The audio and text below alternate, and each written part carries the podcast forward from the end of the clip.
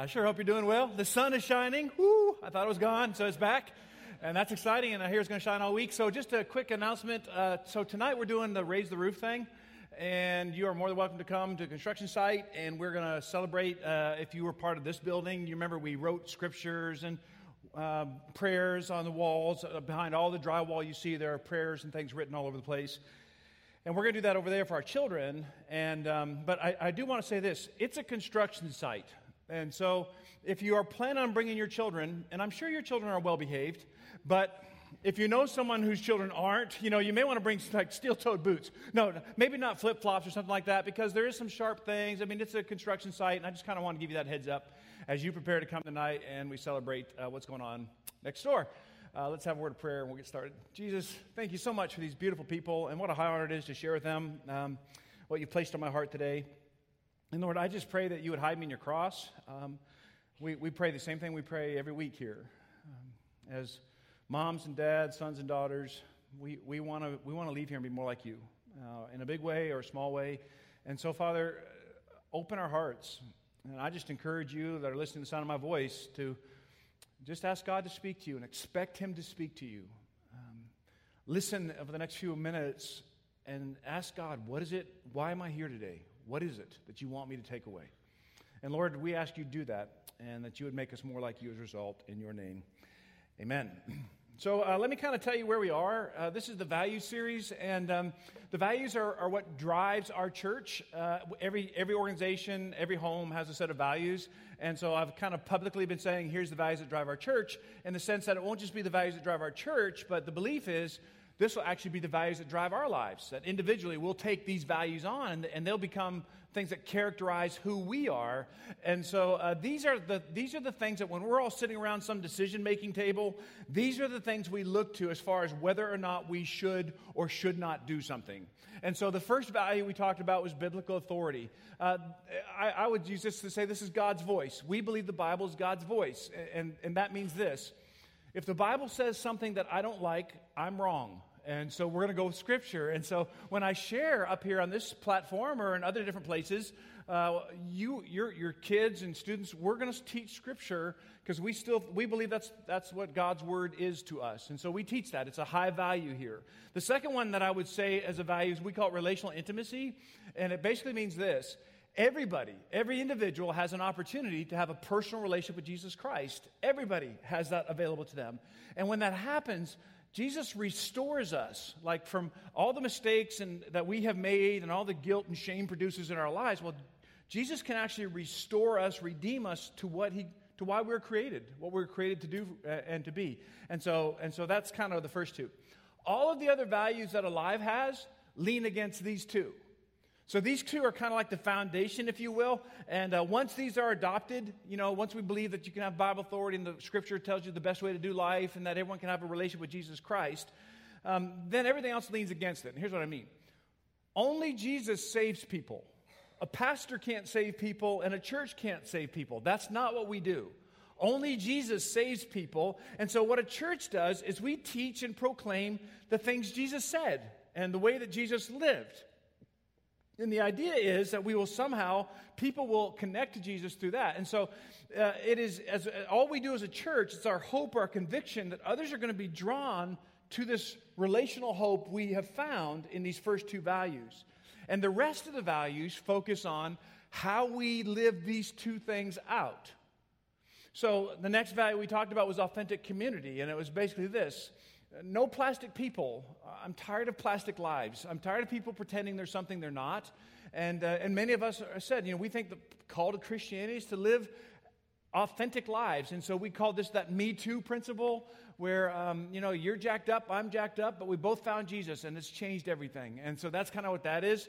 And then the last one is gifted service. And this is kind of amazing. Every, everybody, every individual was, has been given at least one gift by God. How weird is that? You have been given a gift. You have, yes, you have, by God that you can use and He desires to use to build up the kingdom. That's part of what, where do you get that? From Scripture. That's what the Bible teaches. Everybody has that.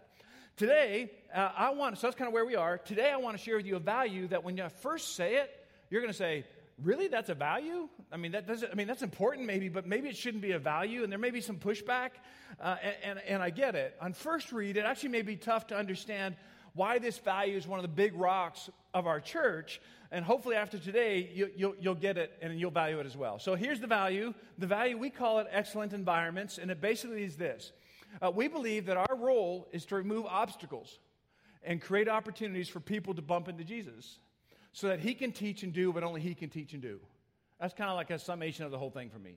So, as a church and as individuals, our role in this journey of life is to remove any obstacle and, that will, and create opportunities for people to bump into Jesus so that he can teach and do what only he can teach and do. If I could say it another way, I'd put it in the form of a question. I'd say it this way If we believe Jesus is the hope of the world, I mean, if that's a rock solid conviction that you have on a personal level, and if it's a rock solid conviction that we have as a church, if we believe that, then shouldn't we do our best to create an environment that says what we do really matters?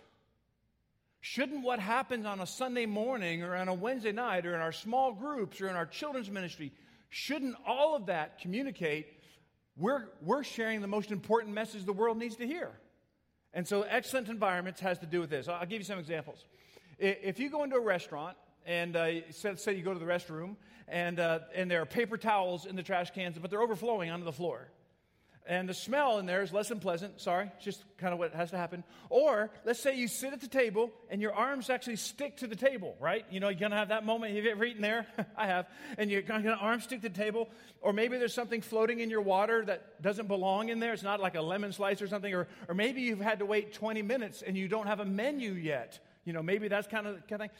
It doesn't matter how great the food is. It doesn't matter. You're not likely to return. Why? Because the environment was nasty. The environment was bad. So we've been using Psalm 23 to kind of as a roadmap through all of this, and I'm going to use it again today to kind of take us into this into this value number number five. And uh, as we finish the series, we're going to use this exact same verse. I'm going to use it this week, and then I'm going to use it next week. So Psalm 23, verse 6 says this. Surely goodness and mercy shall follow me all the days of my life, and I shall dwell in the house of the Lord my whole life long. And today, I'm going to focus on those two words right there. This is the second time in the last two weeks that the word goodness has appeared in our scripture. Last week, I shared with you um, in Psalm 34, it says, Taste and see that the Lord is good. Taste and see the Lord is good. Come and see. We're setting a table for people to come and see that God is good. Now, good is this, is this beautiful Hebrew word, and it doesn't actually mean the same thing like, like you, you, pick your kid up from school. How was school? Good. You know, that's not what this word means, okay? This word, this word actually has a whole lot. It means well pleasing and fruitful. Well pleasing and fruitful. So, part of the original words, the idea of good, is it included being productive or being useful.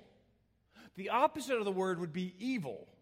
So, so let me say it this way God's goodness causes him, productive, to actively seek the well being of his creation.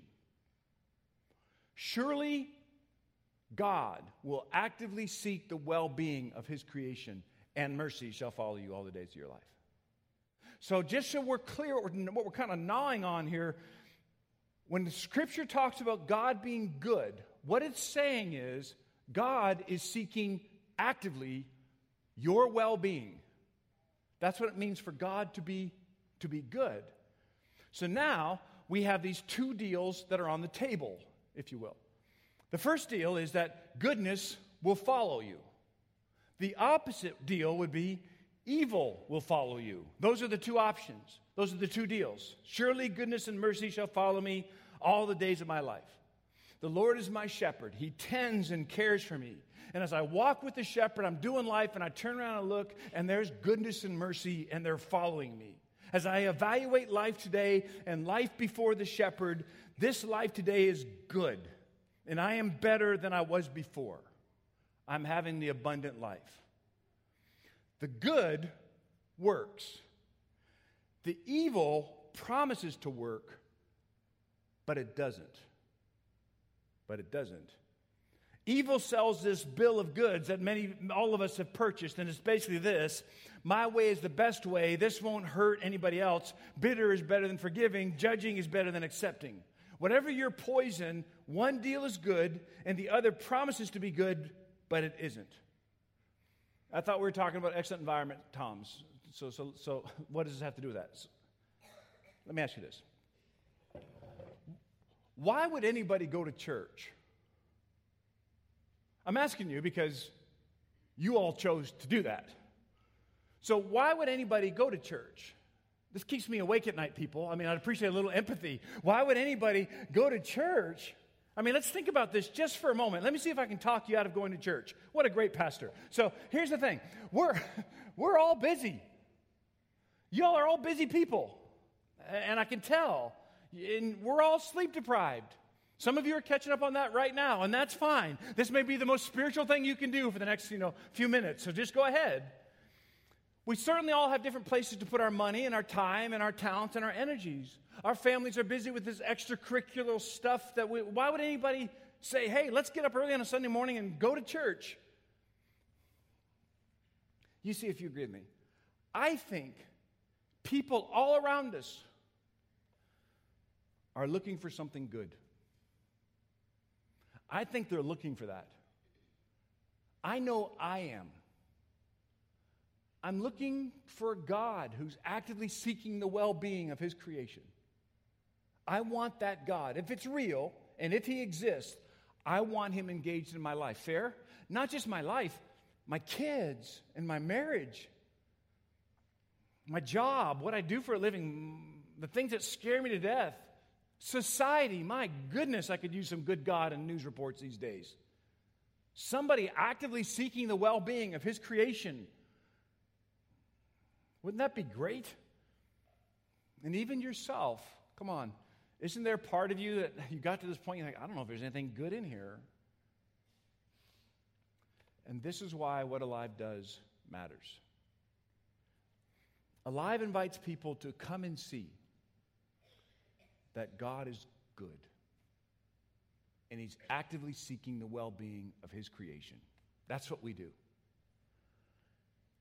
When I meet new people to Alive, I always ask the same question. The responses are different, but really the responses are all the same. So see if you can see the, the theme that ties them all together. I'll hear things like, Well, I grew up in the church and then lost interest and I made a bunch of mistakes. Or, uh, my husband and I were raised in Christian families, and now the kids are here. We sense we need to get back into church. Or uh, the church was good for a while, but I realized I felt more judged going to church and more shame after going, so I just decided not to go.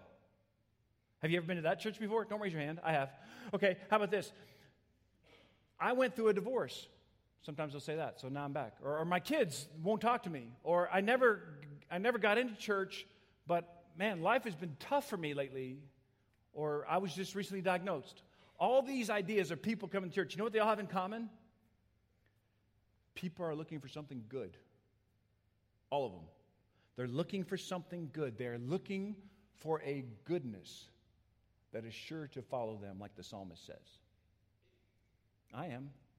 Aren't you? Wouldn't you say you'd want that in your life, in the life of the people you love? See, many of us chose the other option. Many of us chose an evil that promised good. And some folks are at this point of devastation because they realize what they chose promised to work, but it, it hasn't. And now they're kind of devastated. The forbidden fruit didn't satisfy.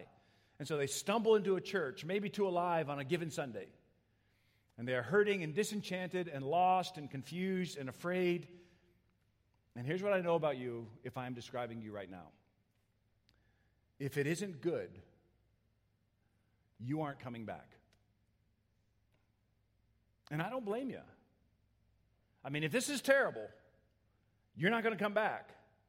But if it is good,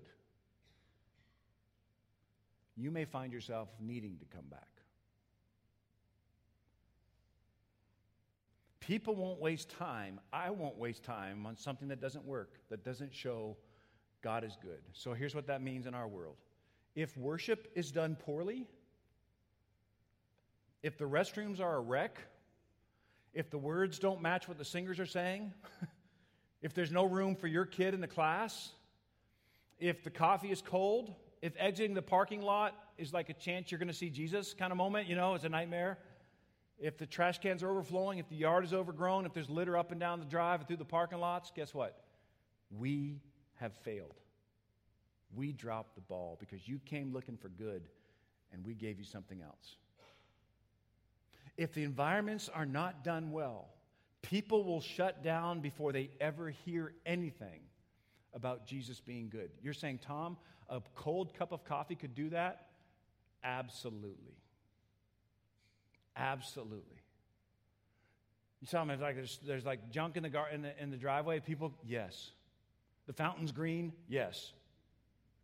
Yeah. People do it.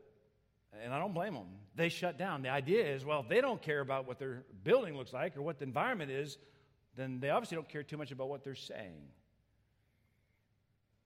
But if the church is prepared for you to come, and if you look around and there's some details that have happened, and you can tell there's flowers in the planters, there's music playing outside, the fountain's clear except for the rocks that your kids threw in on the way in. What's wrong with you people? Have them throw money. I mean, come on, we're a church.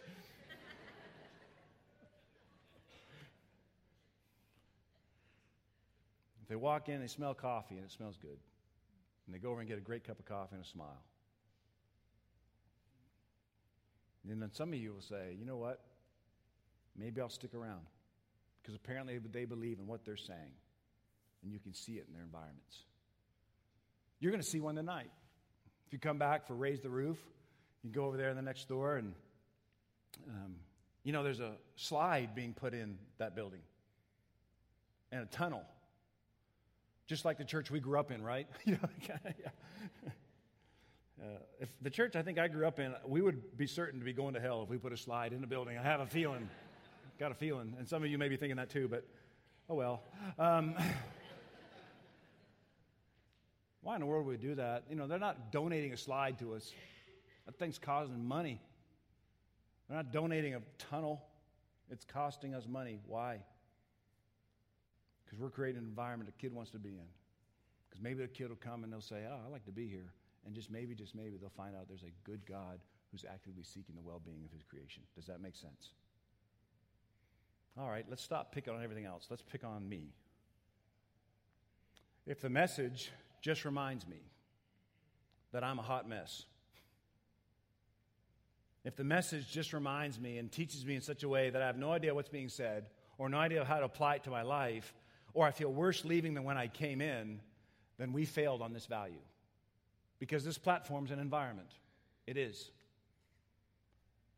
One of the things I love to hear is when people will say, Hey, Tom, I haven't, I have heard those verses my whole life, but I never really understood them until today. I love that. This platform environment is important to what we are trying to do. And you would be, you would ask you would put all of us on medication if you realized how intense we are evaluating what happens up here on this platform from the beginning to the end. Very intentional. Everything's very intentional. And platform environment matters. Alive is simply trying to teach what Jesus taught in the way he taught it.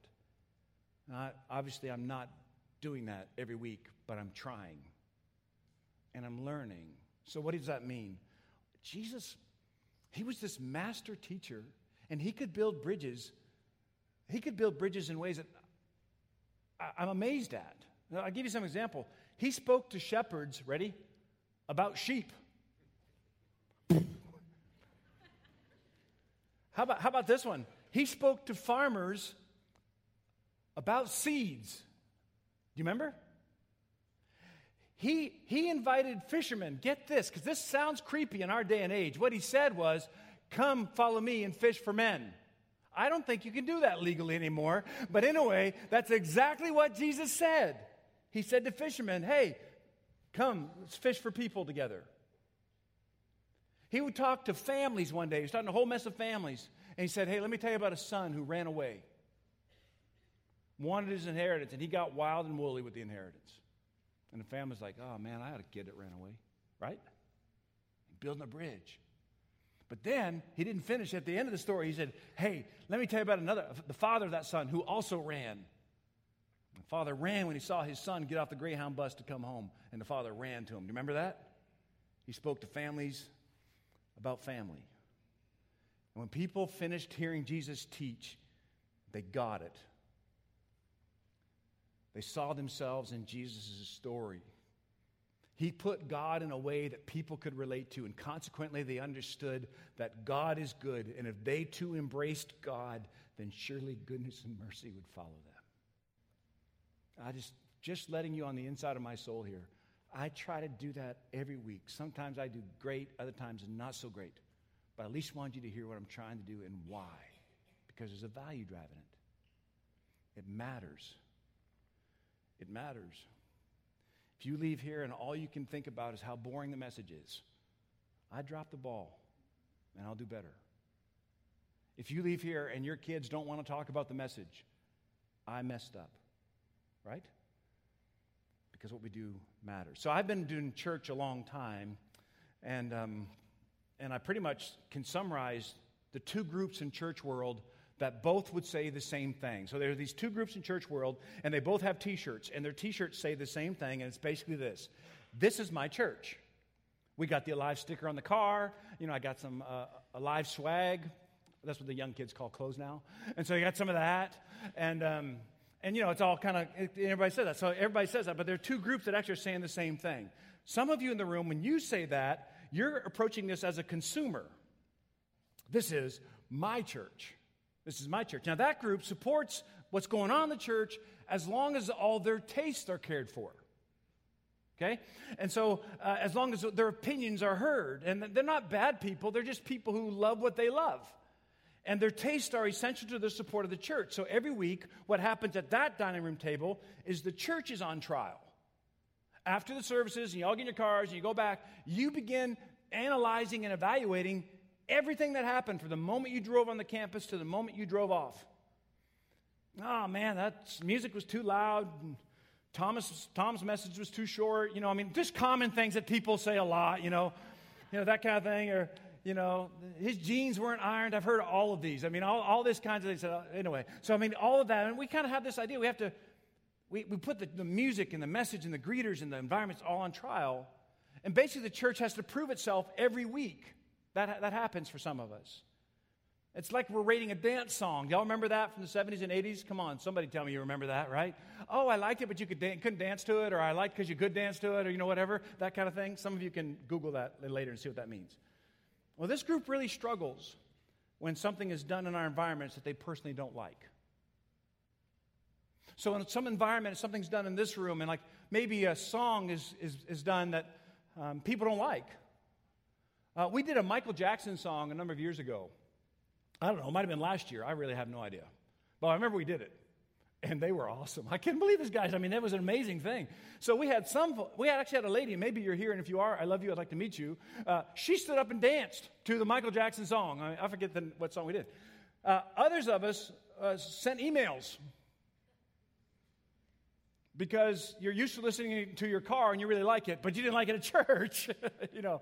Well, and I get that. I understand that's a push. But I want you to understand why those things are done. It's about building an environment. I'll keep going. The second group of people says the exact same thing, but they're not approaching this as like a consumer. What they're approaching this as is one who's enlisted here. This church matters because they've bought in. This church matters because all the values and the people own this church because they own the vision and they own the values. And this is where they serve God and this is where they serve people by pointing to the goodness of God. And this group is prepared to leverage everything time, talent, treasure so people they invite can discover the goodness that follows them. This group of people are actively embracing creating excellent environments. Two different approaches, the exact same statement. This is my church. Oh, really? What do you mean by that? One's enlisted and one's buying. But according to David, there's actually more than just goodness that follows him. David said, Surely goodness and mercy. People come to a place like this, and the, fir- and, and the first group of people, the consumers, create this environment that expects people to be like they are.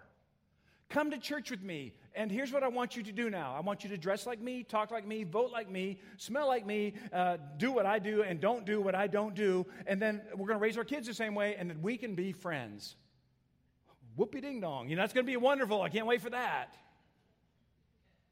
That's the first group. They're consumers. And if a consumer bumps into a person that's seeking God's goodness, but they don't look like them, then sometimes the person that's seeking God's goodness feels less than and feels condemned and feels judged by the consumer. In other words, people come looking for good, and as a result, they feel judged, all because of the environment. I had a friend who had this experience. He's a Vietnam vet. Any Vietnam vets in the room? Just out of curiosity, would you raise your hand if you, you got some of those? A couple. Okay, I see you. Yeah, I see you, Steve. Yep, good. Vietnam vet. he, he, he, he and I became friends. He, we lived in the same community. His family went to the church I was pastoring, but he didn't come to the church. And so um, he, he struggled. And what he struggled with was living with some of what he had to endure and see on the battlefield. And I get that. That's fair. And so he never came to church, uh, and he was pretty quiet. He didn't say much, but he would be around. And so he never came to church, but we liked each other for some reason. I like people that don't talk a lot. And I happen to like this guy. I don't know if it's he he had some rough edges, and I'm kind of attracted to those rough edges too. I, I, I like that. So, so he, he never came to church, but we really liked each other. So if I ever needed help around the church, he was there. And I would call him, hey, would you come help me at the church? You know, I got this thing that needs to happen. And he'd come help. Finally, after like a year that we'd kind of been relating, our trust grew to such a point that I said, hey, you know, why, why don't you ever go to church? Why don't you ever come to church? Your family's here. And this is what he said. He said he grew up in that community his entire life, and when he came from back from Vietnam, he didn't get the response and reaction he thought he would. We get that, right? He said, Then I found myself trying to cope with what had happened. And he said, uh, he smoked and he drank. He, people always tell me when they drink, I drink a little bit. You know, I don't know what that means. Like it's like this much or this much. What's a little bit? I don't get that. But anyway, and, and he had a reputation. Vietnam, smoke, drinking. This little church where we were, they didn't tolerate any of those things. I'll never forget the day he took me out to lunch. I hope you understand what I'm saying. Uh, we went out to lunch, and God was present. It was like God had an agenda, and I knew it. Do you follow? I sensed it. It wasn't like um, I was pushing anything, but in this moment, God was so clear. So clear. And so I felt prompted the Holy Spirit, and I said, Hey, Howard, would you trust me enough to share with me some of your experience in Vietnam? And he was quiet and he thought long and hard about it. Then he started fighting back tears. And then for the next hour, he shared with me things that he hadn't told his own wife, his own spouse. And they were tough to hear. I, I still remember them, and I hope none of us ever have to hear those things. When he finished, I was, I was crying. Uh, not, not like slobbering, but definitely couldn't talk very well. You know what I'm saying? And so I said, Howard, if I had been through what you've been through, I don't think I would believe I fit in church either. But you fit in ours. You fit in ours. And I shared with him that day about the mercy of God and how the church is to be this environment of mercy. Now, if you're not familiar with the term mercy, this is kind of how I would describe mercy. Mercy is not getting what I know I deserve. What do you think that did to a Vietnam vet struggling with what happened over there? What do you think it says to people like me who have a past back there that they're not so proud of? People like you that have the exact same thing. Mercy is not getting what I know I deserve. Mercy resonated with my friend. If mercy existed somewhere, he said, I want to be there. I'll never forget the first time he walked into our church. I didn't know he's coming. He didn't tell me why. The boy doesn't talk, he didn't say anything. I saw him walk in the back. He's a tall guy. I made my way back to that little sanctuary and we looked each other in the eyes and I glanced up at the roof because he always said if he ever showed up at church, the roof would cave in, you know. Some of you the same thing. You're checking it out. I get it. And we, we embraced because neither one of us could talk. And so I just hugged him. He hugged me. And I walked away with this thought Mercy found another one. Mercy found another one. Some church, some group of men and women who said, if anything, we got to set this space so that people far from God can find a way to be close to God.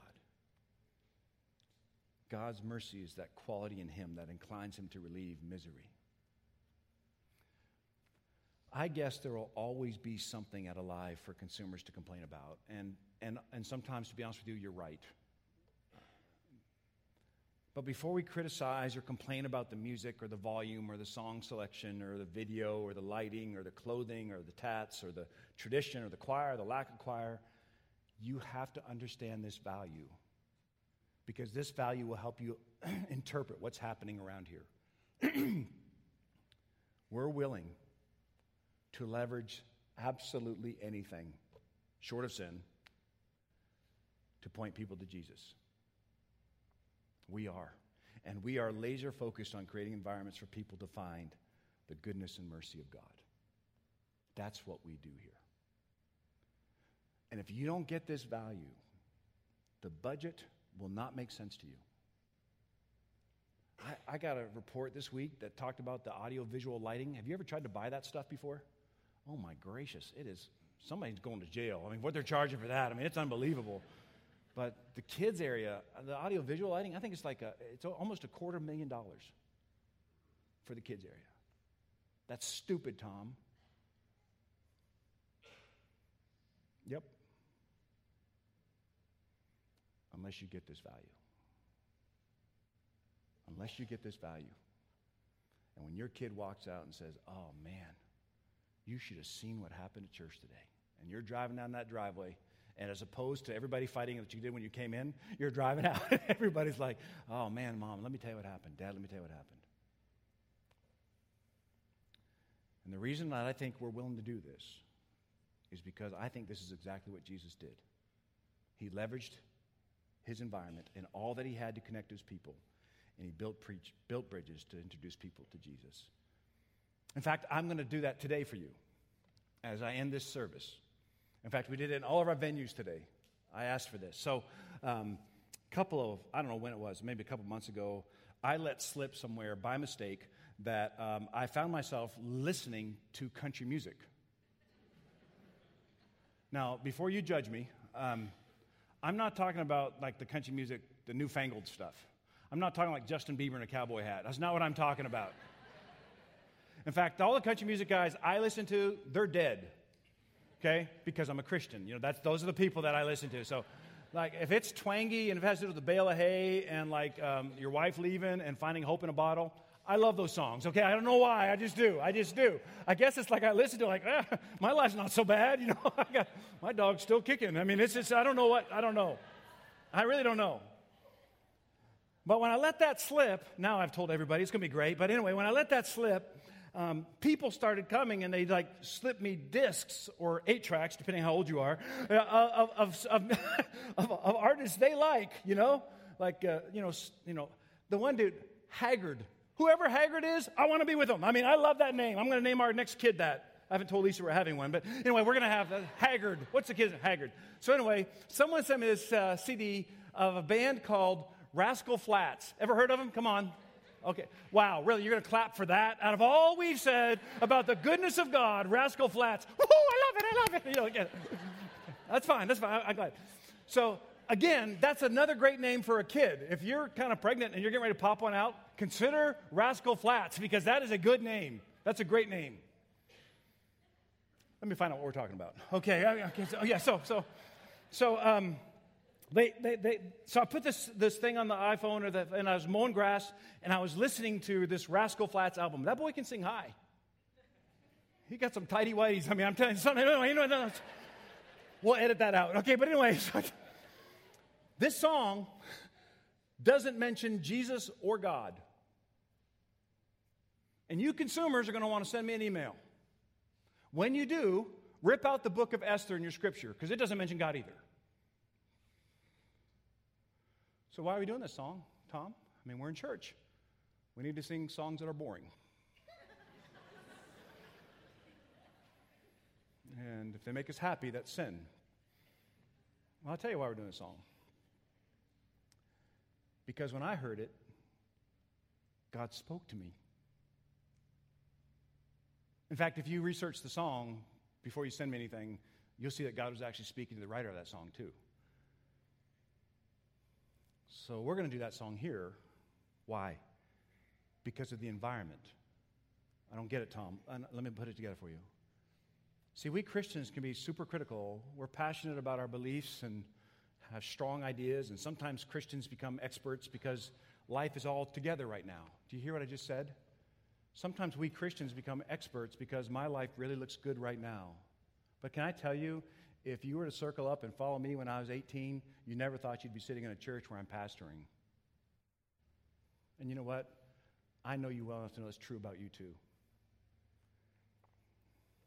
And sometimes we forget there was a time that our lives were messed up too. And this is because the days of rebellion for some of us are long behind and failures are in the rearview mirror. Today things are different. But then I've seen this happen over and over and over again. But then something happens in the family or in the individual. And the kid begins to act out, and the parents are at a loss, they're devastated. Or maybe the parents decide they're going to head different directions and the family's devastated. Parents are afraid, kids are afraid. Or, or maybe the marriage hits this rough patch and then one's living here and one's living here, and it's devastation. Theologian Mike Tyson said, Everybody's an expert till they get hit in the mouth, right? Man, that's so true. Life is good, God is good, surely goodness and mercy will follow me all the days of my life. And then the diagnosis comes in, and I'm afraid. Well, when, alive, when, when, when life hits you in the mouth, people, my pledge to you, alive will be an excellent environment for you to come. We will. Because there will come a day when you will take the risk and you will invite a son or a daughter, a husband or a wife, mom or dad, close friend at work, and they will come to alive with you on that day. And on that day, you will come up that drive and you will look with totally different eyes. You'll hope the yard looks amazing. You hope the flower beds are well weeded. You hope the fountain is clean and not green. You hope the coffee's warm and you hope the people smile. So when your loved one comes to a point of deciding, they will receive the goodness and mercy of God. That's what you hope. And that's why these environments matter. I have this song on replay. Because I think about the Good Shepherd talking to me through this song. Is that weird? Are you with me? Can I say that?